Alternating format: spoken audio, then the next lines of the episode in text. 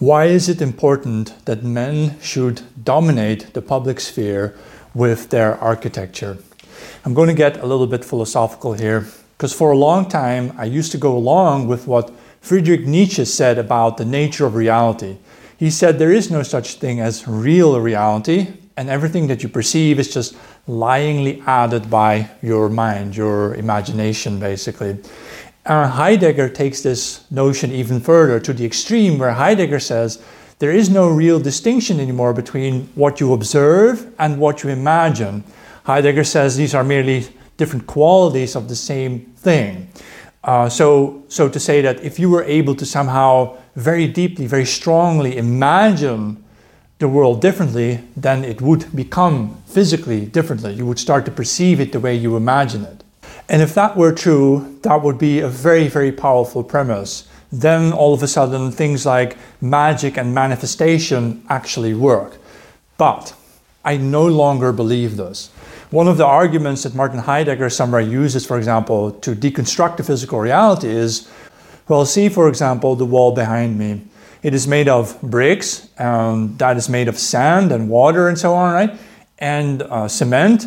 And you can grind this down into dust, and then uh, molecules, atoms, stardust, and eventually it is just quantum quarks, or even just nothing at all, namely just pure energy.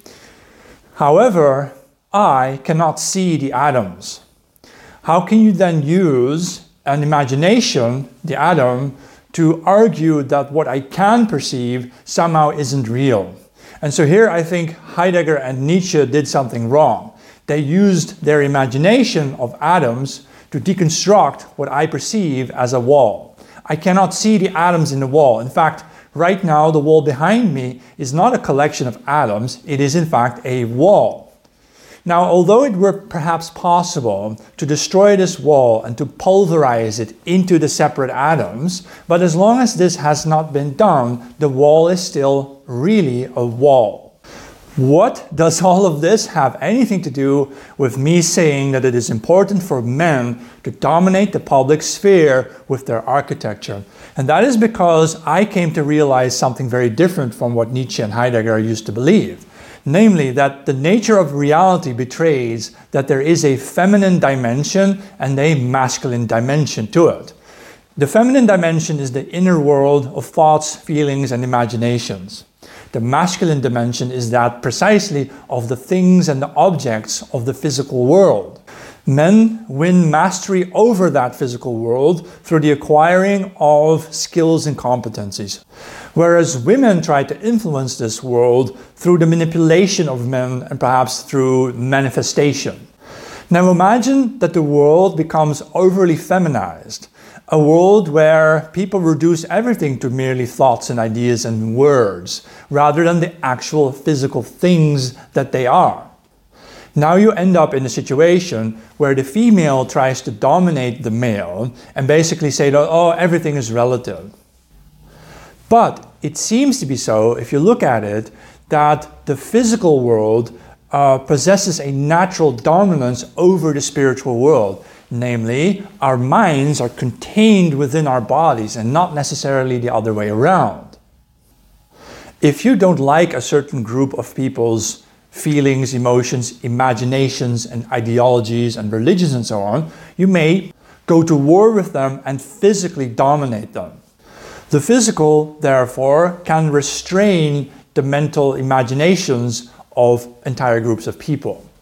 And so it is very important that the men of the West take back their public sphere and dominate it with their architecture. It is truly problematic, for example, that modern architects are allowed to construct their buildings. It is problematic that Muslims in Europe are allowed to build their mosques, and so on and so forth. We allow them to dominate our public sphere.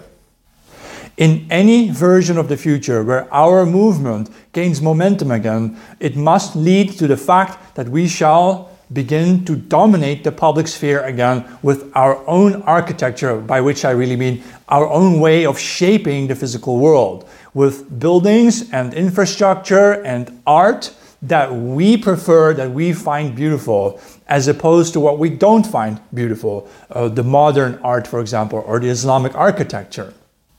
As long as we are allowing other groups of people to impose their physical architecture onto our living space, we are losing. We are in retreat, and we are basically in submission.